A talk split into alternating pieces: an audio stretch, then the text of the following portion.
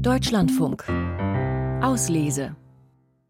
Sabine Hossenfennel handelt die bizarren Gesetze der Quantenwelt, auf die wir gerade schon kurz zu sprechen gekommen sind, auf wenigen, relativ wenigen Seiten in ihrem Buch ab und erwähnt natürlich auch das berühmte Doppelspaltexperiment, dessen Deutung ja schon Generationen von Physikerinnen und Philosophen Rätsel aufgegeben hat. Florian Eigner dagegen widmet diesem recht simplen Experiment, wo man also Lichtteilchen oder Elektronen durch zwei parallele Öffnungen fliegen lässt und dann schaut, unter welchen Umständen sich deren Wellenfunktionen überlagern, gleich mehrere Kapitel Kapitel seines Buchs. Es ist sozusagen so eine Art roter Faden für sein Buch. Denn dieser simple Versuch offenbart viele der sehr kontraintuitiven Folgerungen, die es mit sich bringt, wenn man akzeptiert, dass alle Elementarteilchen letztlich Manifestationen von Wellenfunktionen sind, deren Dynamik die berühmte Schrödinger-Gleichung beschreibt. Warum wir nicht durch Wände gehen, unsere Teilchen aber schon, das ist der Titel des Buchs von Florian Eigner und Dagmar die als bekennende Katzenfreundin müsste das gefallen haben, denke ich denn auch. Schrödingers Katze spielt da natürlich eine wichtige Rolle. Ja, Schrödingers Katze ist da nicht so schön, aber was er sonst über Katzen schreibt, ist einfach toll. Das Buch hat mich sofort gefangen genommen, denn er steigt mit einer sehr spannenden Frage ein. Was wäre eigentlich, wenn die Physiker seinerzeit ganz neue Begriffe für diese neue Quantenwelt, die sie da entdecken, ent auch direkt mitgeliefert hätten. Quantenschwubbel beispielsweise, das ist ein ganz tolles Wort. Zwar ist Quantenschwubbel nicht selbsterklärend, aber das ist ehrlich gesagt teilchenartige Quantenwelle oder wellenartige Quantenteilchen auch nicht. Aber das bringt mich dann dazu, dass ich überlege, es mit meinem vorhandenen Wissen zu verstehen und dann laufe ich halt ganz schnell ins Leere. Die Genies damals ahnten nicht, in was für eine Welt sie da eigentlich reintapsten. Florian Eigner hat es da einfach besser. Und er erklärt die Quantenwelt, dieses bizarre Geflimmer, was da abläuft, durch unsere Alltagswelt. Und zwar sehr anschaulich. Etwa wenn es um Wahrscheinlichkeitsvorhersagen geht, nämlich mit der Katzenvorteilfunktion. Manchmal müssen wir uns also mit Wahrscheinlichkeitsvorhersagen zufrieden geben. Auch im Alltag arbeiten wir mit Wahrscheinlichkeitsverteilungen, meist ganz intuitiv, ohne viel darüber nachzudenken. Angenommen, ich bin auf der Suche nach meiner Katze. Ich weiß, irgendwo im Haus oder im Garten muss sie sein. An irgendeiner Stelle werde ich sie garantiert finden. Aber solange ich sie nicht sehe, kann ich bloß über Vermutungen sprechen. Mit hoher Wahrscheinlichkeit werde ich sie auf dem Sofa finden. Ich weiß, dort liegt sie gerne. Auch hinter dem Kachelofen ist die Katzenwahrscheinlichkeit ziemlich groß. Im Vorgarten hingegen wird sie höchstwahrscheinlich nicht sein. Den meidet sie normalerweise, weil es dort sonst wieder Ärger mit der Nachbarskatze gibt. In meinem Kopf entsteht auf diese Weise eine Katzenverteilungsfunktion. Nun ist die Katze kein Quantenteilchen, wie ja auch direkt danach betont.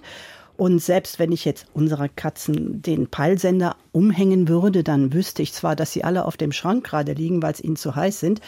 Aber bei der Quantenwahrscheinlichkeit, dann nützt es jetzt halt nichts mit Peilsendern zu arbeiten. Und der entscheidende Unterschied, den liefert er jetzt direkt danach auch. Die Katze ist halt kein Quantenteilchen. Und wenn wir nicht wissen, wo sie ist, dann ist es eine Wissenslücke. Beim Quantenteilchen ist es keine Wissenslücke, denn die Natur hat sich noch gar nicht entschieden, was denn jetzt damit eigentlich passieren wird, ob es rechts oder links durch den Spalt fliegt.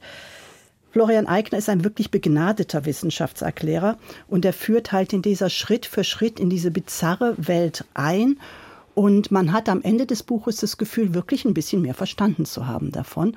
Und er hilft mir aber auch, indem er beispielsweise dann sagt, dass man manche Dinge lernt, indem man sie plötzlich versteht und andere Dinge lernt man, indem man sich langsam an sie gewöhnt. Hätte mir das einer vor Jahren, als ich zum ersten Mal mit Quantenphysik in Berührung kam, erklärt, wäre vieles einfacher geworden. Mir geht's genau wie dir, Dagmar. Ich fand, der Florian Eigner hat wirklich ein hervorragendes Händchen, komplexe Dinge einfach zu erklären. Also getreu dem Motto von Albert Einstein, erklär es so einfach wie möglich aber nicht einfacher. Ähm, also er wagt sich wirklich Schritt für Schritt und nimmt mich als Leser Schritt für Schritt da in immer komplexere Gefilde der Quantentheorie mit rein, äh. Geht eben los mit der Wellenfunktion, mit der Überlagerung, dann kommt Verschränkung, da wird es schon ein bisschen trickreicher. Dann kommen irgendwann die Bellschen Ungleichungen, da steigen die meisten, die kein Physik-Vordiplom haben, wenn man ehrlich ist, schon aus. Aber er schafft es, finde ich, sehr gut, das runterzubrechen. Und kommt dann sogar bis zur Quantenkryptographie und dem Beamen und all diese bizarren Dinge sind ja möglich dank dieser Gesetze der Quantenwelt. Also ich finde, er macht das hervorragend, äh, nimmt mich da als Leser prima an der Hand.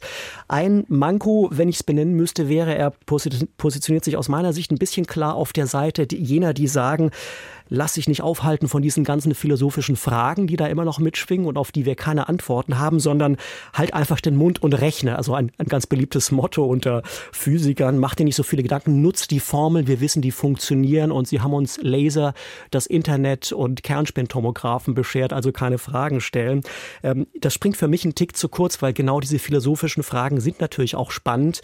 Wer da mehr drüber wissen will, muss andere Bücher zu Rate ziehen. Da fasst er sich re relativ kurz und plädiert für diesen sehr pragmatischen äh, Ansatz. Trotzdem finde ich ein sehr gelungenes Buch, was sehr niederschwellig vielen Menschen völlig ohne Formeln, glaube ich, äh, äh, erlaubt, einen Einstieg in diese bizarre Welt der Quanten zu erlangen. Michael, wie ging es dir bei der Lektüre? Ja, es ist auf jeden Fall beeindruckend, wie er diesen ganz, dieser ganzen Quantenwelt das Geheimnisvolle nimmt, dieses Unerklärliche. Für mich war das immer so eine ganz verschlossene Welt. Da, da will ich gar nichts mit zu tun haben erstmal wurde mir ganz schnell klar, das ist ja eine ganz andere Größenordnung.